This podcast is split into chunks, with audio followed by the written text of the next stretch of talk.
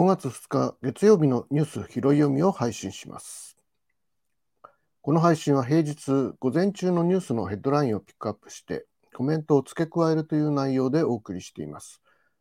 ニュースを介して社会に関心を持ちつながりを感じることは孤立感を解消させるという意味で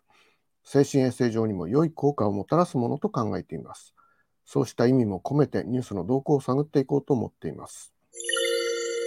5月2日月曜日ですけれども、まあ、あの平日のニュースということなんですけれども、月金で、え、お送りしていこうと思ってております。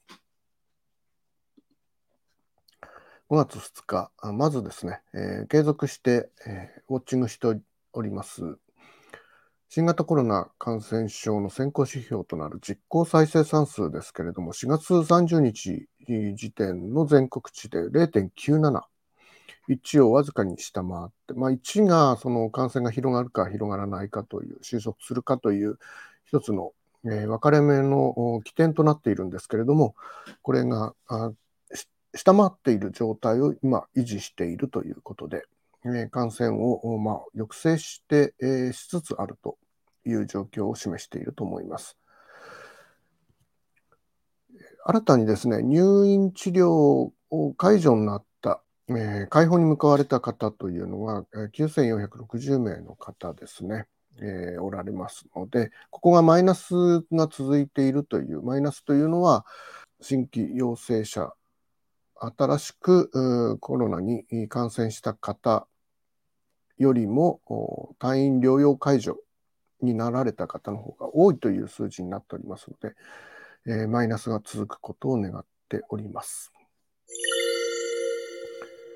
今日の、うん、ピックアップニュースですけれども、ゴールデンウィークの混雑、東京駅の人で前年比4割増というニュースを拾ってみました。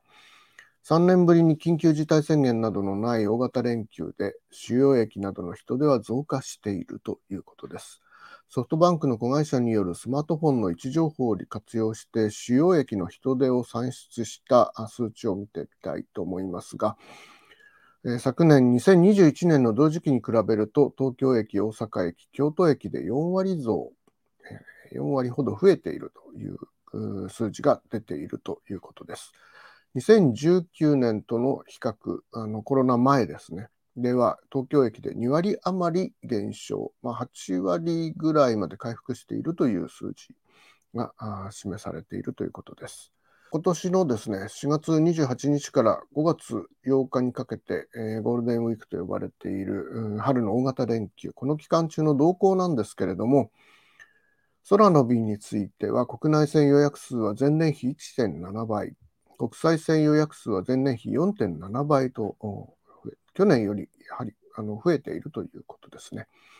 新幹線に関しては指定席予約は前年比最大2.8倍になっていると国の対策としては、駅、空港の約100カ所にで無料検査を実施しています。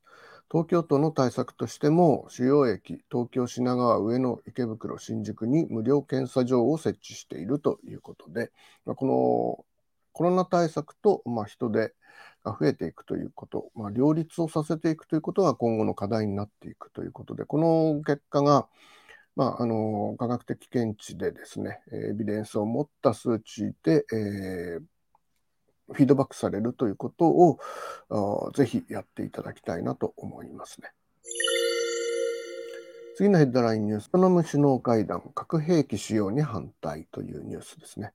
岸田総理大臣は昨日5月1日、ベトナムのファン・ミンチン首相と会談しました。ロシアのウクライナ侵攻について即時停戦と人道支援の重要性を確認し合ったということです。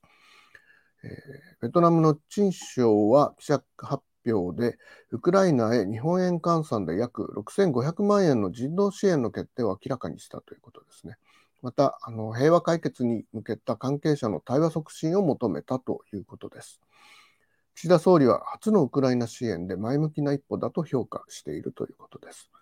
まあ、この背景としては、ベトナムはロシアと旧ソ連以来の友好関係がある国ということなので、国連のロシア非難決議も棄権していますし、ロシアへの制裁には加わっていなかったんですけれども、ウクライナ支援に回ったということで、ここで、まあ、あのベレンスキー大統領、ウクライナのですね、があの日本にはアジアで、えー、中心的な役割を果たしてほしいというコメントがあったことは記憶しているんですけれども、こうした外交政策によって、アジアで団結をして、こうした無謀なですね、侵略をに対抗する措置を取っていってほしいという、うんリクエストの、まあ、それに対する答えを岸田総理が、えー、出したという一つ一国に関してですね、ベトナムに関しては出してきたという、えー、結果を残したというニュースになっているのかなと思います。次のニュースは、ウクライナ侵攻でマリウポリ製鉄所民間人退避というニュースですね。ウクライナのゼレンスキー大統領は、ロシア軍が制圧を宣言したドネツク州のマリウポリにある製鉄所から民間人約100人が退避したとツイッターで明らかにしました。今回の退避は国連と赤十字国際委員会がウクライナとロシアの両国を調整して実施しました。ゼレンスキー大統領のツイッターによると、退避した民間人はザポリージャに向かっているということです。次のニュースはですね、三井住友 ATM 障害、16時間後全面復旧というニュースですね。これ土日、連休の頭入るところで、えー、困られた方も